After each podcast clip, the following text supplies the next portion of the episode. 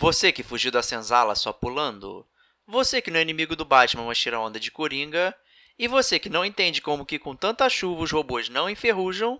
Este cast é para você, que é gamer como a gente. Outstanding.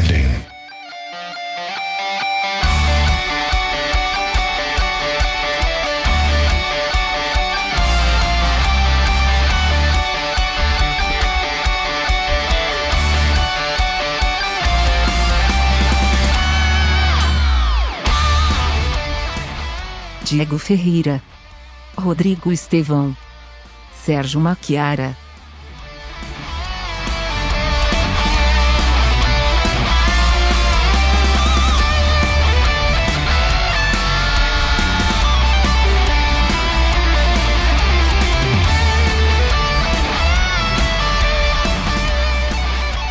Esse é o gamer como a gente.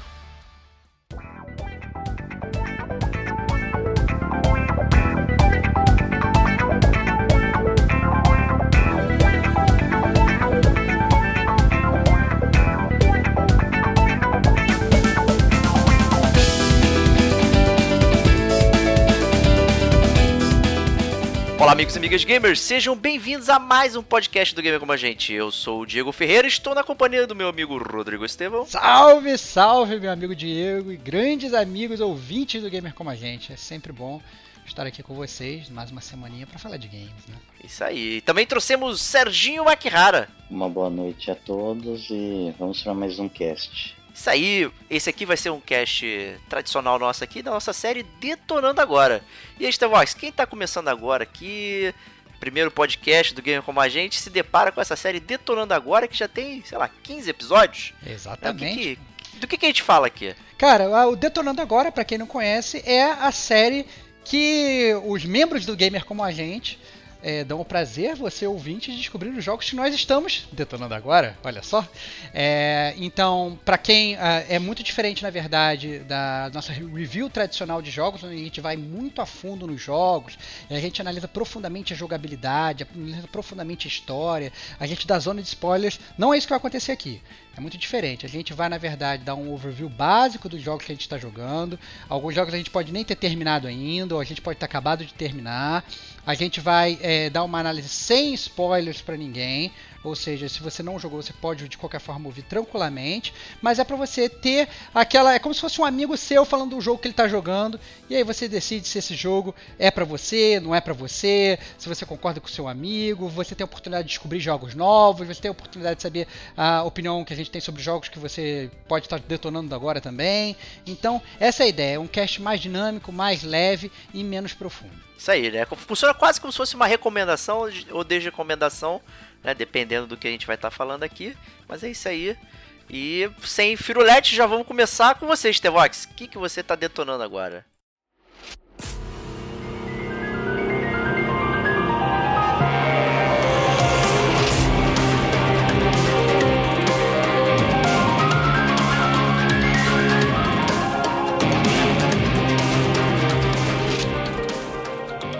Cara, eu tô detonando agora é, um jogo que já era para eu ter detonado há bastante tempo, inclusive. É um jogo indie que o Gamer Como a Gente recebeu para testar é, logo antes do lançamento, em fevereiro de 2018. É, nós pegamos o código para testar o jogo no Nintendo Switch, mas infelizmente eu fiquei muito ausente do Nintendo Switch, fiquei inclusive longe fisicamente do meu videogame, porque a gente pegou, pegou o, o o código do jogo e mais ou menos no mesmo mês eu me mudei para São Paulo, acabou que o meu Nintendo Switch ficou no Rio e aí eu fiquei muito tempo sem poder jogar. Então, na verdade, está sendo praticamente assim um, um, preview do jogo tardio, né? Isso era para ter sido feito antes. E eu estou falando do Dandara, que é um jogo indie brasileiro desenvolvido pela Long Hat House e publicado pela Raw Fury, que é uma publisher sueca de jogos, né? Ele foi lançado em fevereiro de 2018 é, e a equipe de produção dele são essencialmente dois caras, dois mineiros de Belo Horizonte, Lucas Matos e João Brant. Né? Então aí, obviamente, o agradecimento aos dois aí que cederam uma cópia do jogo para o gamer como a gente testar, muito muito legal. E é, na época acabou você sendo eleito, né, por, por pegar o Dandara, né? Porque eu não tinha o Switch ainda, né? Então acabou que você pegou e recebeu. E logo em seguida eu acabei comprando, mas aí, né, descasou e não deu pra, pra jogar. Mas é um jogo que eu tenho muita curiosidade. É, eu lembro que inicialmente ele era para ser é um jogo de, de mobile, né? Tanto é que alguma coisa da movimentação do personagem foi retida dessa forma, né? Mas acabou aí ingressando aí o, o, os videogames, os consoles, né? Mas queria saber de você, qual, qual é a premissa do jogo, né, e tal, pra, pra gente dar aquele, aquele primeiros passos. Perfeito. É, você tá certo, é, o jogo inicialmente, inclusive, ele saiu primeiro para mobile, então ele é um jogo que ele funciona para mobile e, e, funciona até é, direitinho. Ele foi planejado para mobile, mas essa migração dele para os consoles foi muito bem feita. Né? O jogo, em termos de jogabilidade, ele é uma jogabilidade tradicional, mas também nem tão tradicional, porque ele é um Metroidvania 2D. Então, quando você fala Metroidvania 2D, você já sabe mais ou menos como é que o jogo funciona. Você controla um personagem, ele fica em 2D, você vai andando livremente por um cenário, que é um mapa aberto, e aí você vai no ponto A do mapa, você desbloqueia um, sei lá, um poder, e depois você tem que voltar lá no ponto onde você estava no início para continuar a história por ali e tal, e você se move livremente por todo o mapa do jogo né?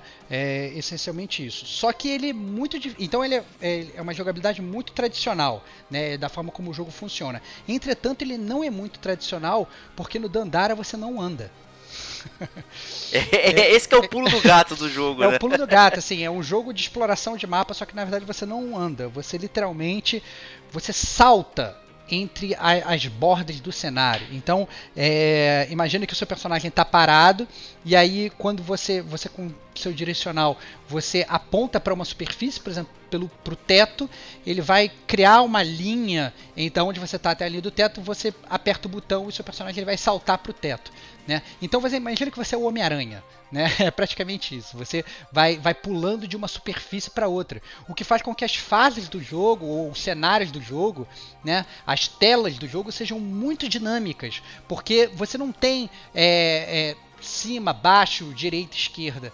Elas são é, é, é todas é, é, construídas de uma forma que às vezes você está andando no, no, cenário e na verdade está andando no teto, só que o teto na verdade é o chão e de repente você vai para a parede. As fases elas são ao mesmo tempo horizontais e verticais justamente por conta disso. E elas têm muitos elementos móveis, então tem uma plataforma no meio da tela que ela fica girando, e aí você, por exemplo, tem que saltar para o ponto certo dela, para depois você pular para uma outra plataforma lá em cima, por exemplo. Então é muito dinâmico o jogo é, e é muito fluido. Eu achei no início que é, ele fosse ser um pouco mais travado, justamente por você não poder andar com o personagem, você não ter aquele pulo tradicional, mas não, é, essa parte da jogabilidade é realmente muito fluida e é onde o jogo brilha. Né? É muito, muito divertido você ficar pulando de um, de um lado para o outro. E até a mecânica de combate com os inimigos funciona muito bem. Porque os inimigos, assim como você, eles geralmente estão em uma superfície, que às vezes é a superfície que você quer ir, ou às vezes é a superfície que você não quer ir, ou que você não pode ir. Né? É, e ao mesmo tempo você tem que arranjar uma maneira de atacar eles e ir prosseguindo com a jornada. Muito, muito legal. Eu, eu vi até algumas pessoas comentando né, acerca da navegação, né? E como o mapa, a, a, orientação ela não é muito óbvia, né? De ficar perdido e tal, não sei o que. Você se sentiu muito desconectado assim ou você conseguiu se guiar e tal, utilizando o mapa, vendo a sua direção e tal? É que é um pouquinho não muito tradicional, né? Principalmente quando você tá de cabeça para baixo, as, as salas meio que rotacionam, né? Fica meio complicado, né? Mas você achou que isso é um impedimento ou, ou, ou contribui ainda mais para ser um jogo mais único do que outros Metroidvanias? Não, eu acho que é muito único. Eu acho que, obviamente, você tem uma curva de aprendizado, né? Você se perde muito no início do jogo, pelo menos essa foi a minha impressão. É, mas ao mesmo tempo ele funciona muito como um Metroidvania tradicional porque os mapas eles são muito bem definidos, né? Tipo, ah não, eu tô na floresta, eu saí da floresta, eu entrei no castelo, entendeu? E aí tem aquela, sei lá, o castelo é feito de não sei quantas mil salas, e aí você entra naquele mapinha, aquele mini mapa tradicional e você consegue localizar exatamente onde você tá, né? Então ele funciona muito bem nesse sentido. Eu acho que essa parte da jogabilidade, eu acho que o, o, o Lucas e o João eles realmente gastaram aí muito tempo, muito tutano para que isso ficasse realmente bem fluido. Eu acho que é, às vezes sim você pode se perder porque é, é, é, é não é tão tradicional a locomoção e por conta disso os puzzles que você enfrenta para desbloquear certas áreas do mapa não são tão tradicionais. Então você tem realmente que dar uma mexida no teu cérebro para falar, poxa, tem uma parte ali, como é que eu faço para ir para ali se não tem nem nenhuma superfície? Será que eu preciso de um poder? Será que eu não preciso? E nada acaba sendo nada é tão intuitivo quanto é, é, é, poderia ser, entendeu? Não é um jogo fácil. Né? Ele não é fácil, inclusive, porque ele tem uma dificuldade, é, inclusive, muito parecida com Dark Souls no jogo. Então, você, em determinado ponto do jogo, você tem os acampamentos, né? Então, quando você descansa no acampamento, todos os inimigos voltam à vida. É, e, e, você saiu do acampamento, você tem, digamos, por exemplo, três corações de vida e você tem um frasco que vai te dar um coração. E é isso aí. Você tem aquilo ali para zerar o jogo. Mas à medida que você vai explorando, você ah não, você pode conseguir um outro coração de vida, você pode conseguir mais um frasco que vai te dar mais um coração quando você perder um e tal. Então, só que ao mesmo tempo você tem que saber ali, é, tem que criar um plano de, de, de rota. Ah não, para onde é que eu vou e será que eu consigo voltar e tal para conseguir administrar bem. Então isso funciona, inclusive assim, funciona igualzinho a Dark Souls. Você você morreu, você deixa um espíritozinho lá com, digamos, seu o seu dinheiro ou o que quer que seja e depois você volta e você pega. Então é bem, bem tradicional mesmo e funciona bem igual. E os elementos assim de brasilidade, o que, que você achou aí? É, normalmente existe é, esse peso, né, que muitos é, é desenvolvedores brasileiros e tal às vezes tentam maneirar é, a, a quantidade né, de referências nacionais que colocam, até mesmo né, nem, nem colocam, fazem um jogo extremamente voltado para para fora, né? Mas esse aqui tem muitos elementos, né, de Brasil e tal. Que queria saber o que, que você achou aí. Como é que você viu isso dentro do jogo? Cara, tem realmente muitos elementos de Brasil, né? A começar pelo nome, né? Dandara. Quando eu vi o Dandara, eu falei, pô, Dandara é a, era a esposa do, do Zumbi dos Palmares, né? Pô, falei, será que vai ser um jogo sobre, sobre escravos e tal, não sei o quê? E na verdade não é. É, é, é, é uma, digamos, talvez uma uma pegada muito é, de mão livre assim do tema, né? Porque você controla Dandara, que ela é uma guerreira, que ela quer libertar o povo dela que está na, na, na Terra de Sal e do, do, sei lá, tem um, tem um cara malvado lá que é o Eldar, tem um, um exército, e eles têm que fazer isso. Então a história é muito simples, né? Se você está realmente, na verdade, talvez isso até seja a minha pequena crítica ao jogo. Se você está procurando uma história muito profunda ou algo assim, não é o jogo para você, porque é uma história realmente bem simples. Eu acho que eles focaram realmente mais a, a força é, motriz do jogo na jogabilidade. Então é uma história muito simples. E tem realmente esses elementos de, de brasilidade, né? Que você falou. Então, por exemplo, um dos primeiros é, NPCs que você encontra é a Tarsila do Amaral, que é aquela pintora brasileira modernista, né? Então, assim, é, é, é, ela que te dá como se fosse assim, o seu primeiro power-up, né? Então, é, para quem tem, assim, um conhecimento legal de cultura brasileira, tem como se fosse, assim, os easter eggs que eles colocam no meio do jogo, que você reconhece e fala, de onde que eu conheço isso aqui? Né? É, e ao mesmo tempo se torna muito, muito agradável de jogar. Então é muito, muito legal nesse sentido. Eu até lembro na época que eu tinha lido umas entrevistas e tal do, do pessoal aí, né, dos dois, da dupla, né, falando sobre o jogo e tal. E justamente eles ficaram receosos com respeito a, a história, justamente por não serem desrespeitosos, né? Então eles meio que pincelaram, né, dando esses, esses toques, né, ou, ou referências, mas que realmente focaram mais na jogabilidade, é, todos os esforços foram para jogabilidade do que propriamente para contar essa história mais específica, enfim, né? Então, e percebe-se isso dentro do jogo, né? A jogabilidade parece muito polida, bem legal e foi muito bem elogiada aí, muito bem elogiado por você também. Então, é, é, é uma recomendação? Única, é, não, sim, é uma recomendação, eu recomendo, é, mas te, devo assim levantar uma bandeira também, porque ele não é um jogo fácil. Então, assim, eu acho que o início do jogo é um jogo bem tranquilo, digamos, a, a primeira fase, que é como se fosse um tutorial. É, mas logo depois você passa da primeira fase, que você passa por uma ponte quebrada e tal, e vai, digamos. Inclusive, a galera, o, o, NPC te fala, cara, agora que o jogo vai começar de verdade, eu achei que tem um spike de dificuldade que é grande. Entendeu? Não é um, não é um, um spike pequeno. É, eu não sei se eles acertaram muito na mão aí, mas obviamente você estando preparado e tal, e você não, porque assim, aquele gamer que é mais avesso ao risco vai falar, pô, o jogo meio Dark Souls tem um, um, um pico de dificuldade assim muito grande, né? É, pode até ficar um pouco receoso de tentar. Mas eu diria para tentar, eu não desrecomendo não. Eu acho que é um, eu achei um ótimo jogo. Eu achei pelo fato de ser um indie, pelo indie, fato de ser um indie brasileiro, eu acho muito legal a gente é, ir atrás de um produto nacional. Eu acho que vale realmente muito a pena e, e recomendadíssimo. É só realmente essa ressalva. Você tem que saber que não é um jogo não é um jogo fácil, é um jogo muito bom. Eu acho que a mecânica funciona. Não é um jogo carregado na história, é um jogo carregado na jogabilidade. Mas você tem que estar preparado aí para realmente morrer algumas vezes.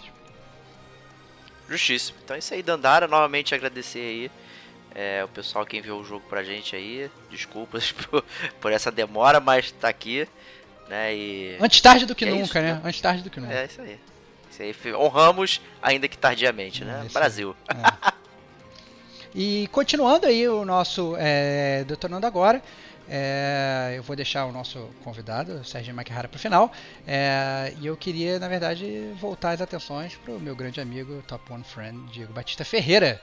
Me diga, meu amigo, que jogo que você está detonando agora?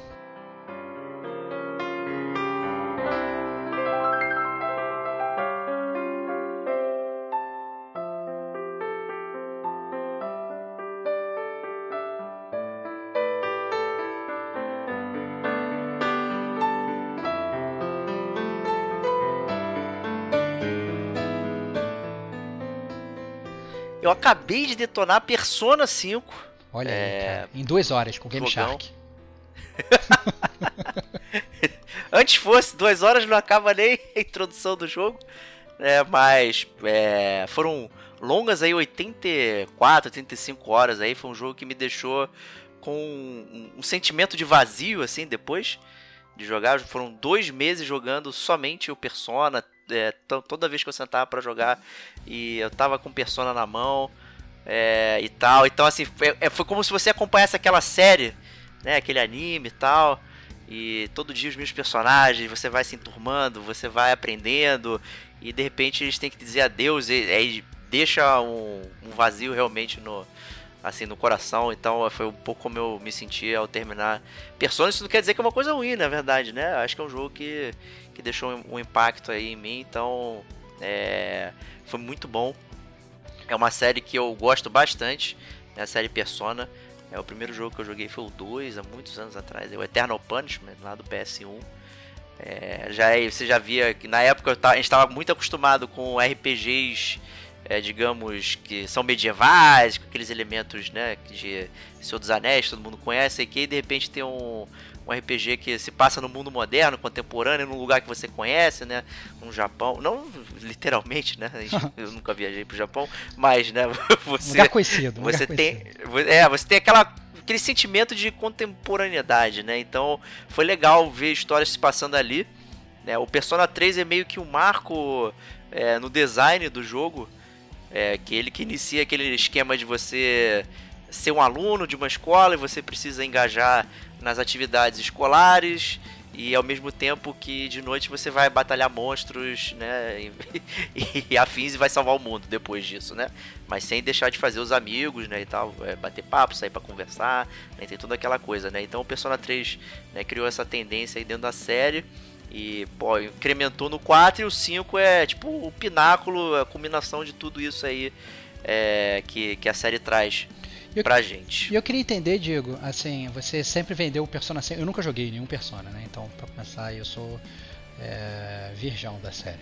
Então, eu, mas você várias vezes já tentou botar pilha para jogar e eu não joguei porque eu odeio JRPG. Não, mentira, me amarro de JRPG. Eu não sei, na verdade, porque eu não joguei Persona. É, tá na minha fila, com certeza. Mas eu quero, eu quero entender por que, que o jogo é tão diferente, mesmo é, é, é assim, com você já salientando essa questão da, é, de ser um jogo mais real, digamos, do, né, muito mais próximo do mundo real do que você, sei lá, é, jogar um outro RPG tradicional, um Dragon Quest da vida, né? É, eu queria entender o que que ele, o que que ele é tão diferente em termos de mecânica de jogo, ou não? Ele é simplesmente um, é, um RPG tradicionalíssimo, sei lá, de batalha de turno, ou sei lá, de uma batalha em, em, em real time, mas é totalmente tradicional, é, nesse sentido apenas com um setting novo ou não? Ele inova também nessa parte de mecânica e jogabilidade? Assim, ele não inova dentro do. Não inova tanto, né? Ele é, é, grosso modo, ele é um RPG de turno padrão, né? Você tem a sua equipe e você escolhe a, a, os seus ataques, né, diante do seu turno e você pode fazer ações que podem mover o seu turno para frente, né? Tipo, se você ataca a fraqueza é, do inimigo, você ganha um turno a mais. Se você causa um crítico no inimigo, você ganha um turno a mais. Né? Tem essas brincadeiras, ao mesmo tempo que é, se o inimigo faz isso com você, ataca a sua fraqueza, ele também ganha um turno. Né? Então tem toda essa, essa jogadinha.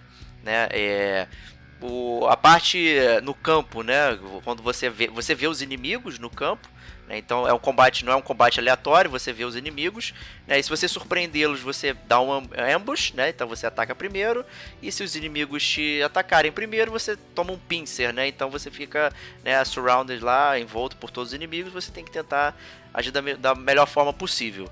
Né? Então, assim, nesse sentido, né, ele é bem tradicional realmente. Né? A gente pode destacar algumas coisas, por exemplo, o loop de gameplay ele não é tradicional no sentido do RPG medieval tradicional, vamos botar assim, né? Uhum. Que aí você tá numa cidade, aí você recebe uma quest, aí você resolve, aí você parte para outra cidade, e aí vai, vai avançando, entra numa dungeon, não sei o que. Né? O, o, o Persona ele, ele se passa né, dentro de um período de um ano escolar, é, de todos, né? Vou, vou, falar de forma genérica e depois eu, eu, abordo especificamente qual é a premissa desse persona específico, né? Uhum. E então você vivencia o dia a dia do aluno, né? Lá do seu personagem. Né? Então você tem que ir pra escola, aí você vai assistir a aula, né? Vai ter os acontecimentos, às vezes você responde uma pergunta de um professor e tal, e aí você vai melhorando seu estado social. No final da aula você pode, você está livre para fazer o que você quiser. Então você pode sair, voltar para casa para dormir, você pode sair para estudar, você pode é, sair para comer, você pode bater papo com os amigos, fazer amizades, né? Que nesse jogo são, são os confidentes, né? Nos outros tem outros nomes, mas em, em geral você você precisa fazer essas relações sociais, esse status social com as pessoas faz você ficar mais forte, né? Então é um jogo com foco no relacionamento. Né? Então ele é bastante focado nisso. Né? E tem a parte da dungeon. Pra ganhar o né? jogo, aí, conforme... você tem que. Para ganhar o jogo, você tem que fazer amigos no Facebook. Esse é o personagem. Tem que fazer amigos. Tem. Amigos no Facebook não, amigos na vida real. É. Você, tem, você vai lá. Facebook vai é vida real, vai... cara. Facebook é vida real, cara. É isso, cara. Justíssimo, é verdade. não tem mais essa distinção, né? Mas, é, no caso do Persona 5 especificamente, é, você é um, um estudante né, que foi transferido para uma outra localidade porque você cometeu um crime, né? Um crime que talvez tenha cometido ou não, você vai descobrindo ao longo do jogo e você tá on probation, né? Tá é, sob júdice e aí você tá na, sob a tutela de um guardião. Né? Então você começa lá o seu jogo chegando de metrô na casa do cara, o cara não te recebe muito bem e tal, e você, né? Dali você começa a viver a sua vida naquele, naquela escola nova. Então é, é como se começasse um capítulo novo da sua vida, né? E aí, conforme você vai desenrolando, você descobre o, o seu poder, né? Que é o, são as personas, né? Que é, é justamente o foco da série, por isso se chama Persona. E o personagem principal é, sempre ele consegue usar mais de uma persona. O persona seria a sua, a sua identidade maior, né? É quem você, se você, o seu nível de aceita, aceitação sobre si, ele tem uma representatividade que em cima de um, um, uma entidade, né? Essa entidade te representa e ela é a sua persona, né? Em geral, o, o, o personagem principal é um coringa. Ele, como você consegue moldá-lo, né? Então você consegue assumir várias personas dependendo né, da sua personalidade de, de facto. Né? Por isso você consegue usar vários poderes. Enquanto que os NPCs que são na sua party sempre tem uma persona específica focado naquele tipo de personalidade, né? E normalmente isso é representado pelas cartas de tarô, né? Então você tem lá o baralho de tarô, que são as potências e tal. E isso, digamos, representa os decks, né? Que você pode encontrar de, de, de, de personas dentro daquele deck. Então, o deck de, de, sei lá, de magia, é, Emperor, né, do, do, Imperador. Aí você tem certas personas que estão dentro daquele deck, deck, né, e contra o, você tem o de Power, né, poder, tem o de Chariot, tem vários, né, os decks de de, de de tarô e, e você tem as personas, né? O, o gimmick que voltou nesse jogo é o fato de você poder conversar com os demônios na, na hora das lutas. E aí, ao bater papo com eles, você consegue pegar novas personas, né? No, isso já existia no 2, no, nos anteriores, no 3 e no 4 isso sumiu. É, e agora no, no 5 voltou, então quando você está enfrentando o um inimigo, você consegue botar ele é, em stun, você consegue conversar com ele, aí você pode pedir um item, pode pedir é, o dinheiro ou pedir ajuda, né? E quando você pede ajuda, ele entra, você entra num bate-papo e você precisa convencer lá o, o, o bicho a te, né? A, a te ajudar, né? E aí esse poder ele é focado no que? Né? É, na questão logo no início do jogo você se depara com um problema que tem na escola. Eu acho que é bem tranquilo dizer isso aí, não é um, spoiler, porque é bem no início do jogo, onde tem um professor que ele é do tipo abusador sexual. O cara é abusivo Nossa, e tal, ele dá em cima sexual? das meninas. É bem. Que loucura. É, é bem bizarro. É bem louco. E é um cara velho dando em cima das alunas, né? É uma merda. Caralho. E aí. É bem tenso. Os temas do jogo eles são bem tensos, né? Hum. E aí você descobre esse poder, né? Que é de. De usar uma persona, mas. É, quando você descobre um, uma pessoa que tem os seus desejos distorcidos. Né? Então esse cara, ele, ele, ele queria tanto ser a pessoa poderosa da escola, não sei o que, que o desejo dele distorceu. Então ele começa a ver as pessoas de outra forma. Né? Então ele distorce a realidade de forma a atender os desejos do coração dele que estão distorcidos. Uhum. Né? E o seu papel ali é, você vira um Phantom Thief, né, o ladrão fantasma. Uhum. Né? Então você usa uma máscara, que é a sua persona, para invadir é, o palácio né, e roubar o tesouro, e assim você restaura a personalidade do, do vilão.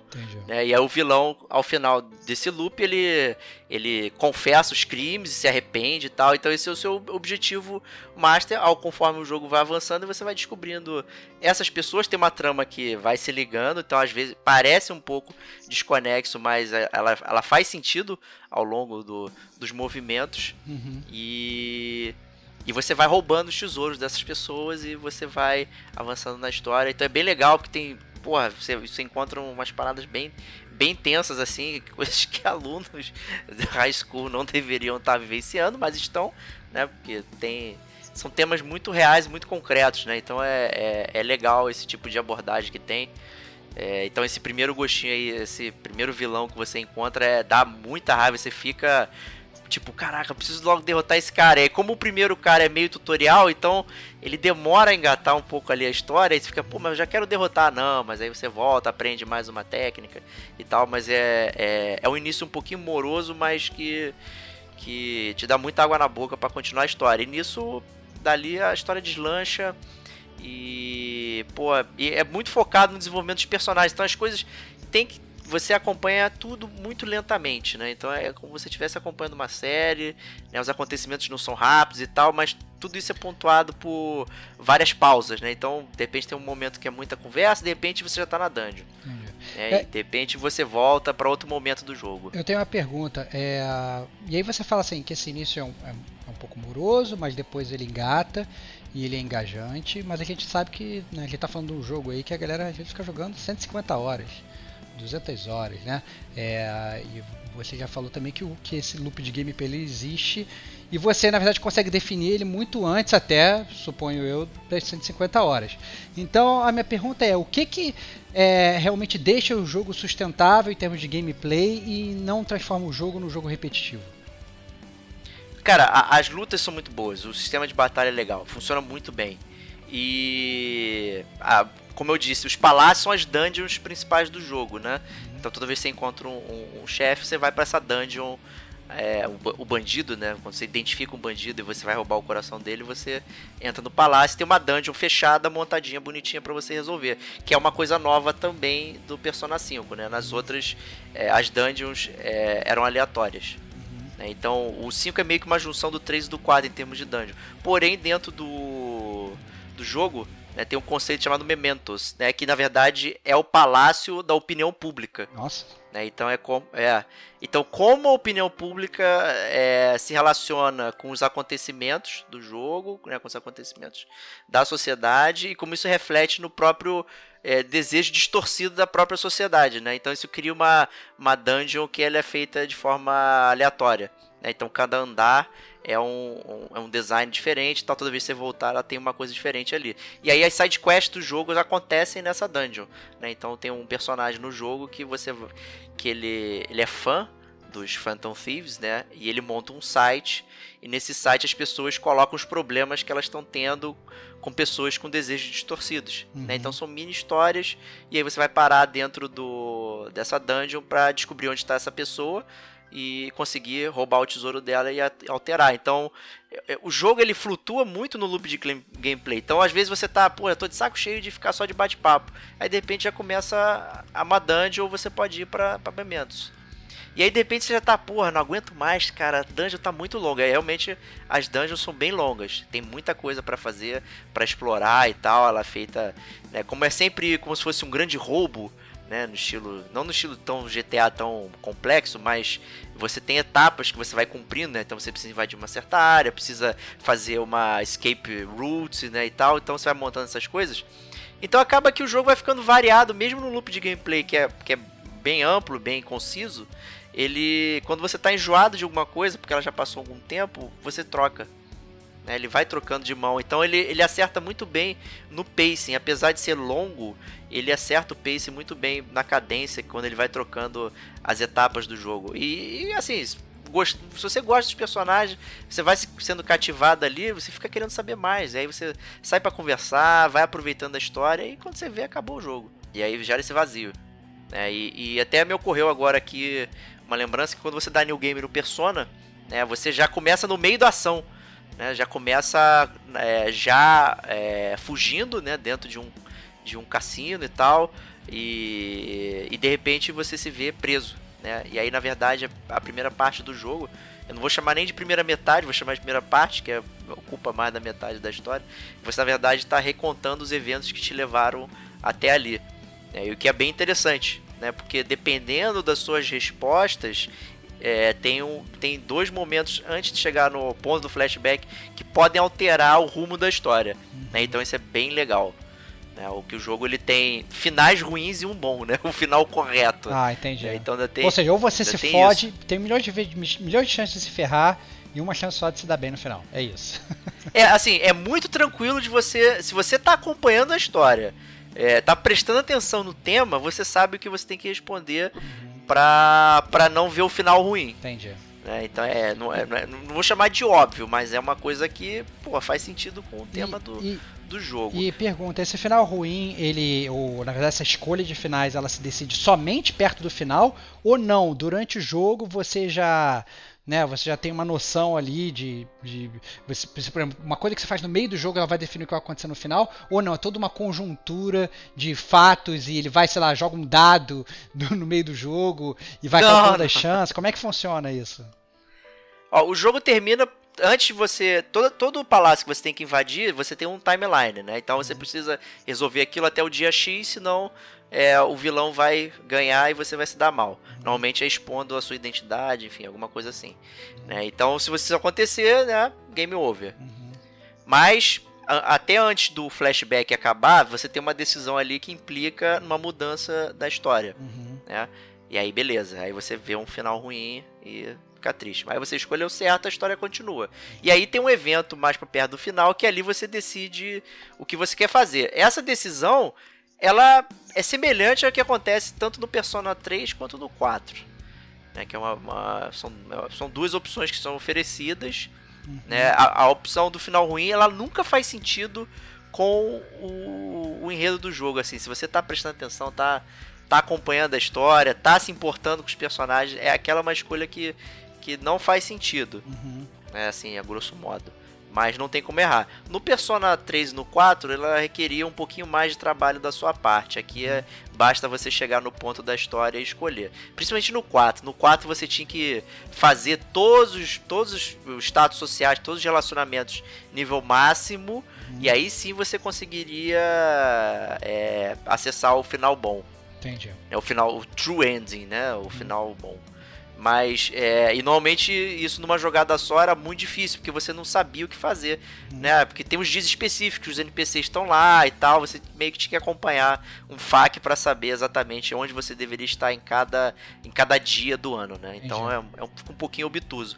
No Persona 5 ficou um pouquinho melhor, e aí a decisão também é um pouquinho melhor. Entendi. Ah, legal.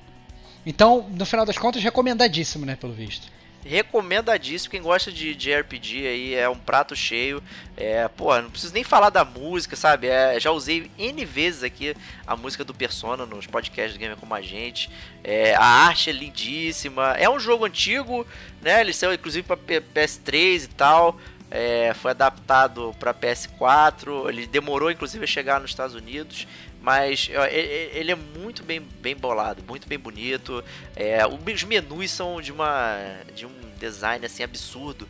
É, ele é quase um menu em movimento, então você vai escolhendo as opções e aí o menu ele vai se movendo, o personagem está no fundo. Eu acho que é tudo muito bem pensado, tanto em direção de arte quanto em música. É interessante ver músicas de batalha que não são aquela coisa rápida de rock e tal, que você tem que acelerar. São músicas calmas e tal. É bem interessante. Tem muito jazz, assim, fusion e tal. É, porra, é, é, é demais e, e, casa muito bem com a história. É, as, as falas são muito boas. Eu gosto da, do inglês, ficou muito bom.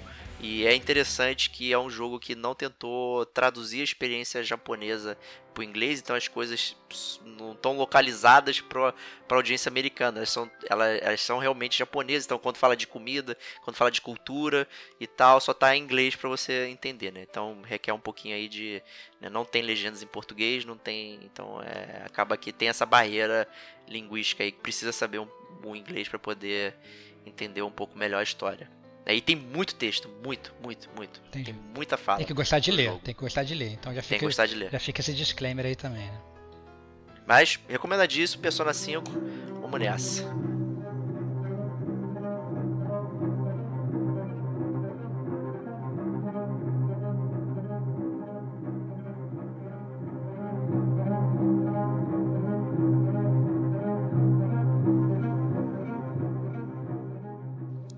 Para terminar, né, vamos chamar agora o nosso amigo Serginho Makihara, que vai falar de um jogo do futuro, né, de um diretor visionário que finalmente chegou no futuro 40 anos depois que outras obras já chegaram. Né?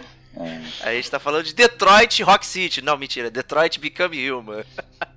Bom, é...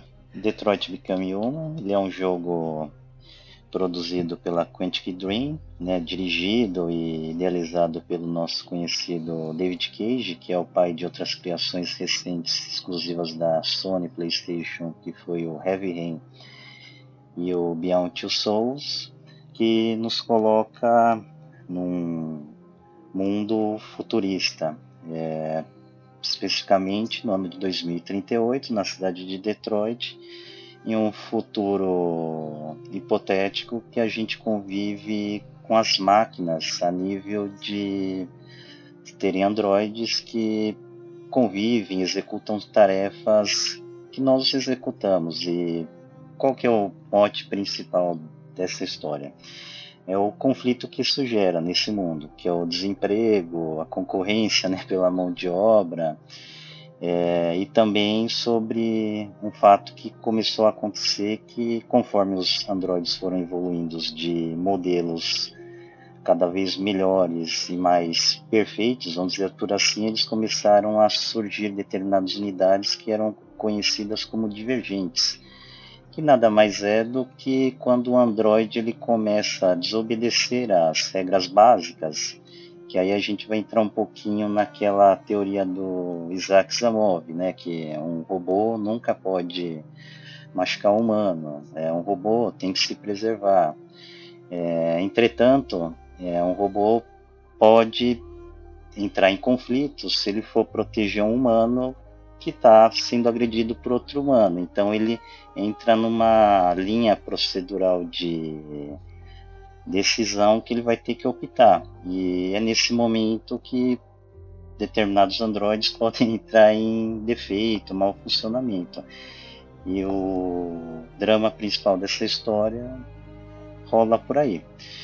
É, o que, que a gente pode também abordar bem dessa, desse jogo?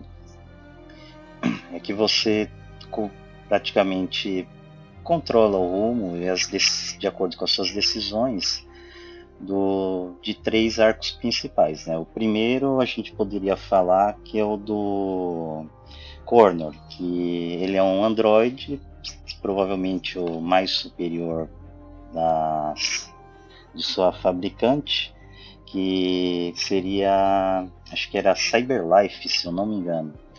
Ele Isso aí, Cyberlife, que ele foi criado por essa própria Cyberlife que até onde eu joguei lá a empresa número um, né? Seria a Apple de celulares ou talvez uma Samsung, dependendo do gosto do ouvinte.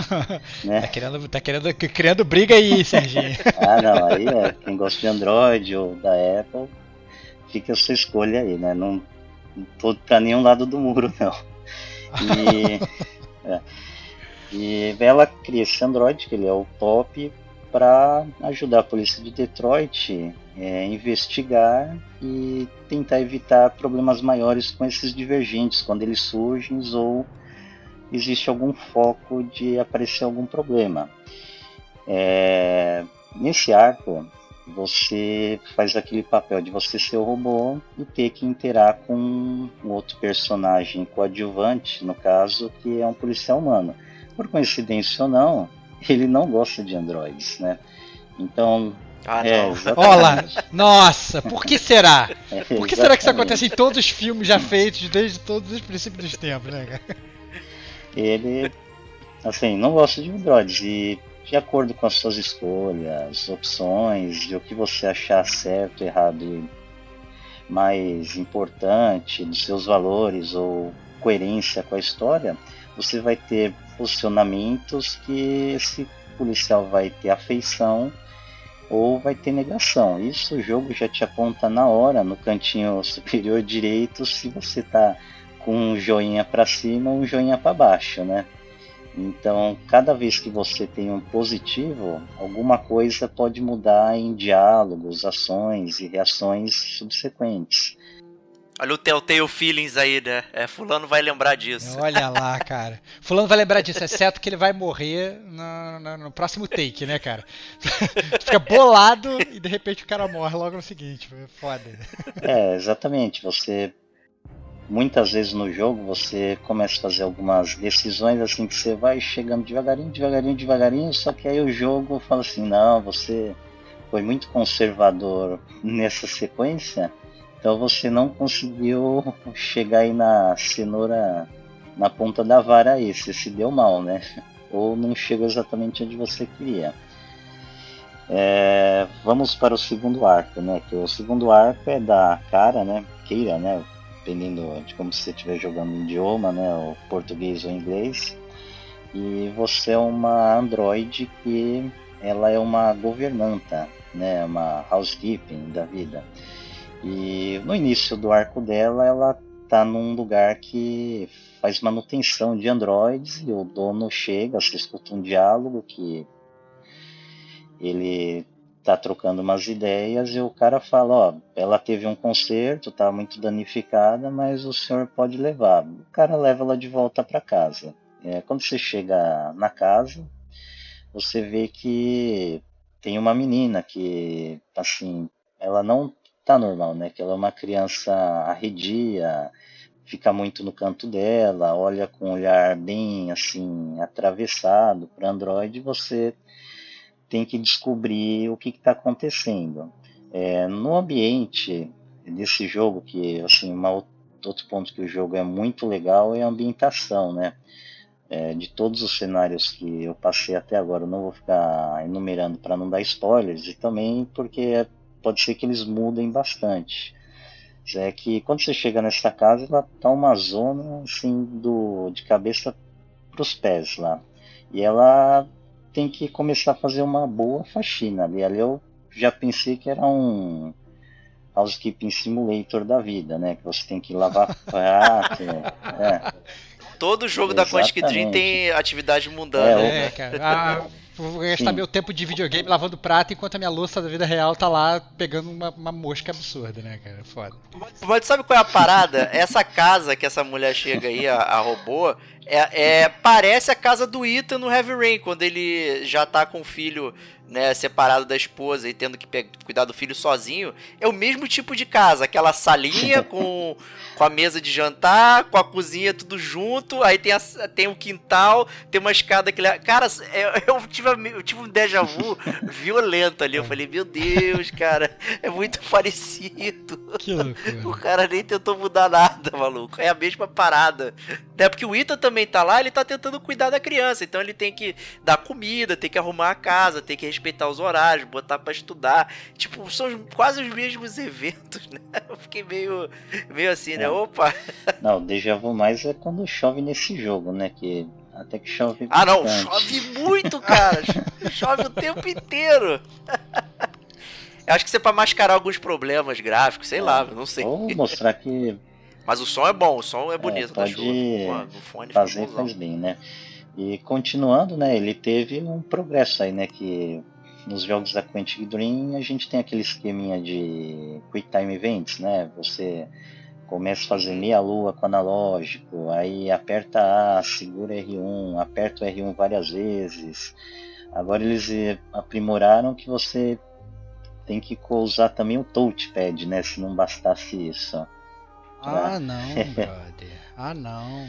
Nossa, que erro, cara. Em vez de você sacolejar o controle, você fica esfregando Também, o dedo no touchpad. Vai fazer muito é. carinho lá no touchpad. Ah, não, é. cara. Que, que, erro, brother. Nossa, eu, eu, aí que tá. Eu gosto muito da, da, da, da da teoria dos jogos da Quantic Dream, né, que é um jogo focado em história, que a gente do Gamer como a gente, a gente louva muito a história. Só que eu acho que às vezes o próprio gameplay poderiam mudar de alguma forma, assim, não, sabe, touchpad não, não dá, sabe? Não dá. Daqui a pouco vai falar que tem, tem que usar motion control, ficar balançando o controle, entendeu? Que, que é, é, é, zoado demais, entendeu? Não precisava ser assim. Foca na história que, que a gente já tá gostando da parada. Ah, mas balançar o controle você continua tendo que balançar, viu? Joga pra direita, pra esquerda, pra cima, pra baixo, isso não mudou. Mas é. Assim, tá tranquilo, não é nada que vai frustrar a jogabilidade, pelo menos eu tô jogando ele no nível padrão, normal. É, não me frustrou em nenhum momento assim de, putz, fiz esse movimento, mas tempo de resposta é muito curto, ou então eu fiz movimento, mas é, o console não reconheceu o que eu fiz, não teve nenhum momento não. Os momentos que eu errei foi claramente eu errei, ponto final. Mas continua. É, tem uma é. inovação. É, tem uma inovação, só desculpa, não. Sérgio, aproveitar esse gameplay aí, que é, tem o Detective Mode Stevox do Batman e tal, tá perto R2. E aí a, a tela brilha os elementos que você pode interagir, né? Então evita aquele pixel hunt, né? De você ficar se esfregando em tudo quanto é lugar para saber onde você tem que apertar. É. A tela simplesmente te mostra é, onde você tem que ir pra, pra pegar as coisas, né? Nem tudo é tão Sim. óbvio assim. Às vezes, dependendo de onde você tá, não aparece é, o negocinho. Então, às vezes, você tem que se mover, trocar o ângulo, trocar a câmera e aí ele, ele brilha, né? Então não é tão jogado assim, né? E aí é legal que isso vai liberando, você vai pegando as pistas e tal, não sei o que, e vai liberando novas conversas e tal. Isso é muito gráfico, aparece na tela literalmente, né? Um cadeadinho se abrindo, né? Então isso quer dizer que você liberou uma pista ou uma conversa com o personagem, né? Então é bem legal. É, exatamente. Só para elucidar bem para os ouvintes, é, lembra muito aquele HUD da Aloy, né? No Horizon Zero Dawn, você segura o R2, ele mapeia o ambiente, onde tiver algum lugar para olhar, que é com L1, você vai lá observa. Quando for algum item, uma revista digital, você se direciona lá e vai ler umas notícias que vão tendo em tempo real de acordo com a tua jogatina, tua árvore de decisões, né? É, voltando então, vai para a história, né? Para fechar. É, da, na verdade, é, então, continuar o da Keira, né? Da cara. Ela, você tem que é, lidar com um drama familiar, basicamente, né? Do pai e da filha, né? Sobre o que, que é o limite de um problema do pai ser o culpado ou ele ser o próprio responsável de estar naquela situação. E aí você tem assim decisões bem drásticas assim que pelo que eu vi depois quando você termina o capítulo você vê uma árvorezinha se formando do que, que você fez, do que, que você deixou passar, não tudo explicitado, né? Você teve a opção vai de pegar uma arma de fogo ou um taco de beisebol. Aí se você não viu a taco de beisebol, não pegou a taco de beisebol, não vai aparecer lá. Você não pegou o taco de beisebol. Fica ali oculto, mas você sabe que uma árvore grande se deixou passar. Ah, interessante isso. Sim. Então, na verdade, assim, você acaba que ele, ele assimila um pouco do Walking Dead nesse, nesse sentido, né? Que era uma coisa que nos jogos da Quantic Dream antes não tinha, né? Você ia andando e você ia fazendo e você ia jogando e você não percebia direito ali, ou talvez fosse ficasse um pouco nublado, onde é que eram os plot points. Óbvio, né? Que sei lá, lá no Heavy Rain, ah, não, você quer cortar um dedo, não quer? Beleza, era muito claro, né? Mas, mas muitos plot points ali não, não ficava muito claro. Mas nesse não, ele acaba funcionando como se fosse o Until Dawn, assim, né? Então você consegue ver é. ali onde a borboleta bateu as asas, ou no próprio Walking Dead, quando terminava um episódio ali, você consegue definir bem a sua, sua árvore de decisão, né? O que, que você fez, o que, que você não fez.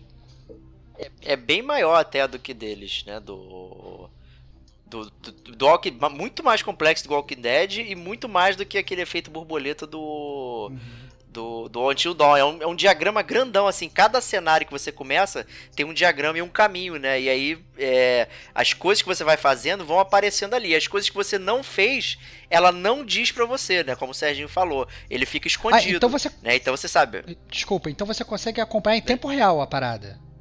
Sim, ah, consegue comprar em tempo real. Entendi, entendi. Você pode toda hora entrar no diagrama e ver é, o que aconteceu. E aí tem as legendas, né? Aqui você descobriu uma conversa, aqui você pegou um item, aqui você desbloqueou é, um, uma coisa pro futuro e tal. Ele vai montando toda essa estrutura até chegar no final da, da, da árvore, né? Que pode ser às vezes um galho ou vários galinhos com finais diferentes, né? E aí isso inclusive tem um, um, um tamanho, né? Então é, eles não chegam sempre no mesmo lugar. Então você presume que coisas que chegaram mais para trás ali, elas têm efeitos diferentes do que a que tá mais para frente. Uhum. Né? Então isso é, é, muito interessante. Não sei como isso vai se desenrolar mais pra frente. Tem umas coisas que parecem, né? Tipo, tá jogando fala, caralho, isso aqui aconteceu. Será que vai ser diferente se eu fizer não sei o que e tal? É, eu não sei ainda. Tem que voltar para refazer os capítulos. Mas parecem eu não sei, né? Esse jogo, esses jogos normalmente fazem você acreditar realmente que a sua escolha teve um impacto grande, né? E, e normalmente não é.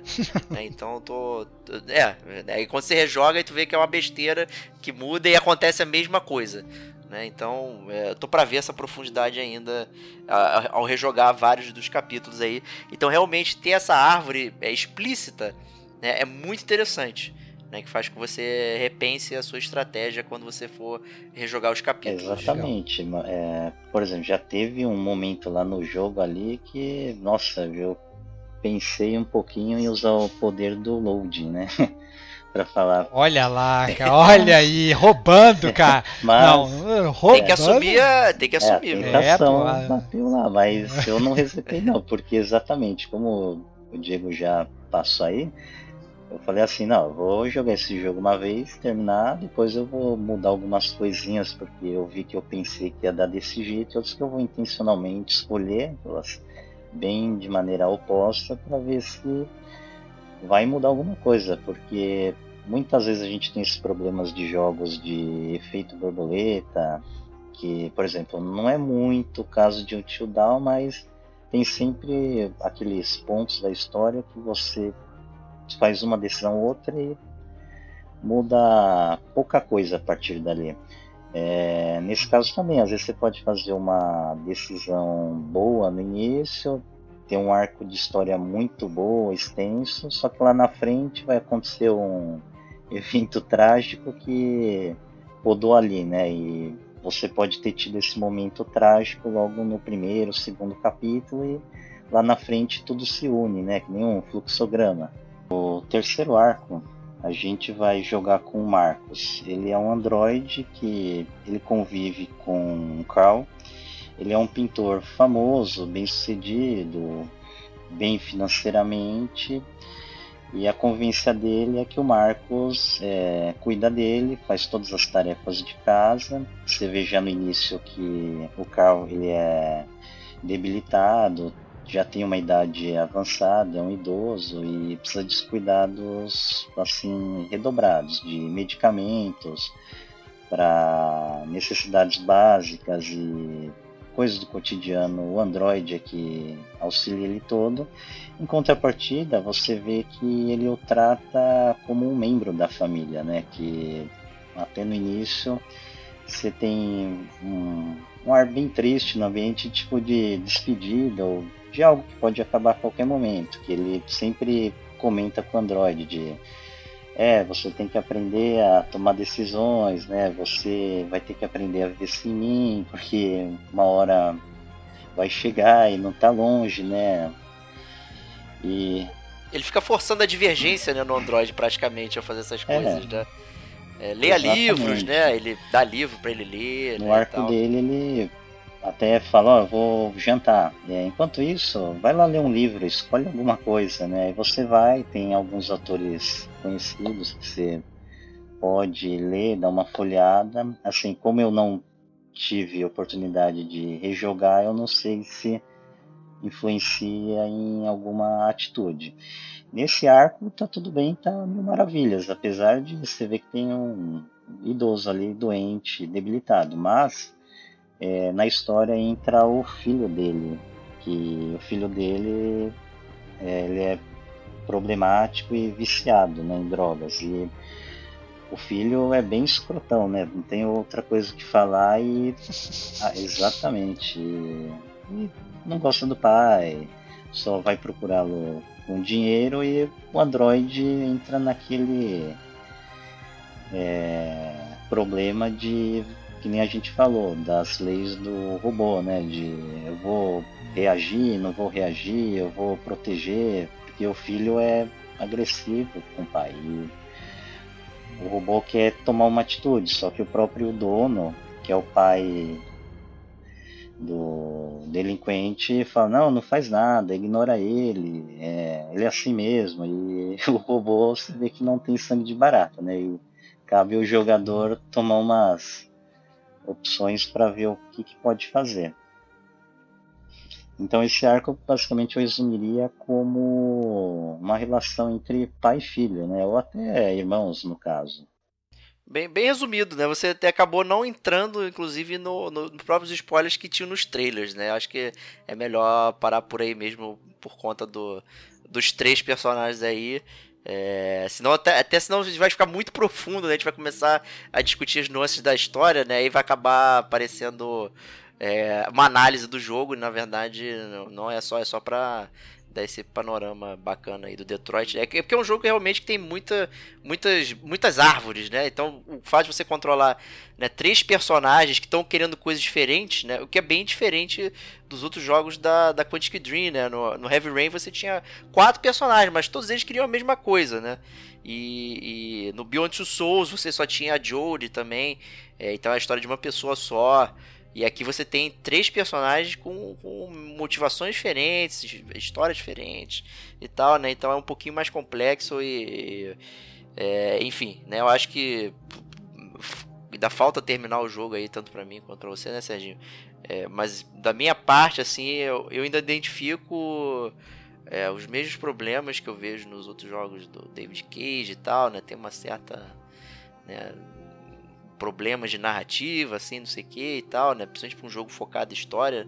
Né? Mas ainda tem uma ingenuidade tão grande do David Cage de chegar nesses assuntos, né? Que já foram amplamente debatidos, né? E tal. Mas enfim, é, tem sempre alguém novo na área, né? Então, provavelmente vai ter algum jogador que talvez não, não, não esteja ambientado com sci-fi, nunca leu, sei lá, Asimov e aí companhia e tal, e aí de repente vai se deparar com o sistema, vai gostar e, e vai se aprofundar cada vez mais, né? Então, assim, para quem já é hard é, de, desse tipo de tema, não espere encontrar algo mais profundo que de coisas que você já encontrou. Mas se você é, é novato, é um, é um bom ponto de partida pra. Pelo menos nesse início, né, Diego? Pelo menos nesse é, início, que não tem como saber também se depois, no final do jogo. Depois quero ver assim. Quando eu, obviamente. Eu pago pra ver, cara. Eu dou, eu cara, David Cage, ele vai flipar a tua cabeça, cara. Ele vai flipar a tua cabeça. Vai fazer algo que a Simov nunca fez. cara, desculpa, nem eu consigo, nem eu consigo falar sério essa Vamos ver, cara, vamos ver. Não, é que a gente deixou de passar um detalhe, isso em todos os trailers fica bem claro, né? Que tem um LED na lateral da cabeça dos androides que ali você praticamente sabe o nível de tensão que tá o android, né? Quando tá azul tá sossegado, amarelo alguma coisa não tá muito legal e vermelho tá crítico, né? O tanto que o android pode entrar até em colapso, né?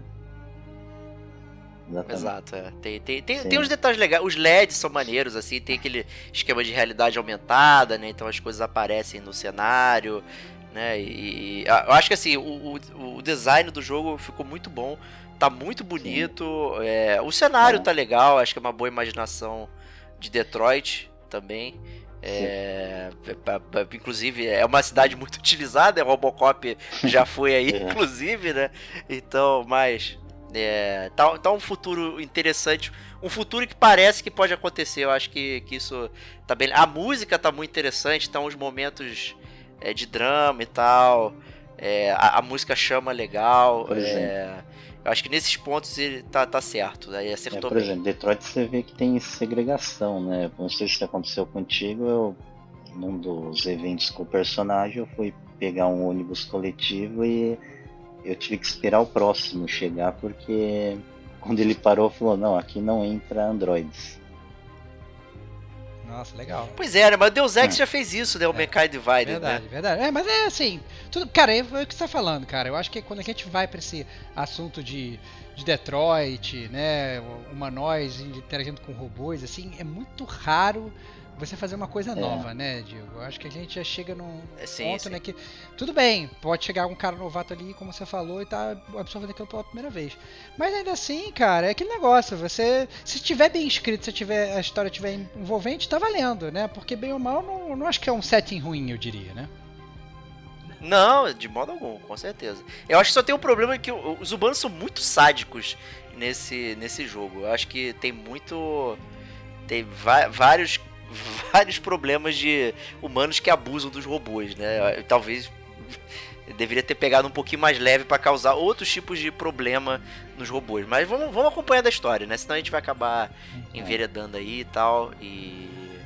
É, é uma recomendação, ainda assim. Eu, por mais que eu critique todos os jogos da Quantic Dream, e, e assim como os jogos da Telltale também, eu acho que a gente critica porque a gente gosta, porque tem coisa pra, pra falar de bom ali. E, e, a gente sempre quer ver melhor. E é notório como é, é, o melhor jogo do David Cage, claramente. Sem ter terminado, é um jogo que está funcionando melhor que o Heavy Rain, que o Fahrenheit, que o, o Beyond Two Souls. Uhum. Né? Não sei se vai ser extremamente bom em comparação a outros jogos, né? Parecidos, uhum. né? Mas dentro do próprio David Cage ali, da, do portfólio dele, é fatalmente o melhor jogo. Tudo ali funciona muito bem. Os loads estão suaves, sabe? Tá tudo muito bem, assim, sabe? Eu fiquei com a impressão de nem perceber os loads. Vai passando de uma história para outra, tudo muito suave, muito tranquilo. A, a distinção de cena para quando você pode mover, né? Então é muito interessante. Teve uma hora que eu tava vendo a cena, aí meu boneco tá parado, aí vem, eu tô, tô jogando em português. Aí eu, chega o cara e fala, vai ficar aí parado, neném, vamos se mover aí. aí, tá, aí, eu tipo, eu já tinha acabado a cena, eu tava parado, sabe? Uhum. ah, legal. Então maneiro. foi engraçado, maneiro, foi legal, maneiro, foi legal. É, de minha parte, eu aprovo o jogo e, assim, o Diego já deixou a opinião dele, que a minha nesse caso fica parecida. Eu acho que ele é um jogo melhorado é, em relação ao Heavy Rain e ao Beyond Two Souls, principalmente na jogabilidade. Um ponto que eu achei muito bom no Beyond Two Souls eu já achava meio cansativo do meio do jogo para frente é que ele não tem até o momento é, capítulos muito extensos. É, no Beyond Souls tinha capítulo que levava mais de uma hora, né? Fica muito cansativo. Nesses daqui é, você leva assim coisas de 5 minutos, 10 minutinhos. Eu não passei nenhum capítulo fazendo um tempo maior do que perto de 15. É verdade. É. E é interessante, mesmo esses capítulos curtos, aí tu vai olhar o diagrama da árvore, aí tem uma cacetada de coisa. Eu falei, como é que eu perdi isso aqui? Se parece que eu olhei tudo, né? Então é, é legal, né? Dá, dá vontade de voltar e, e, rever as paradas. Então o tamanho do capítulo tá certo para você comer em bite sizes assim. E ainda assim ter bastante robustez que você pode voltar e, e fazer de outra forma.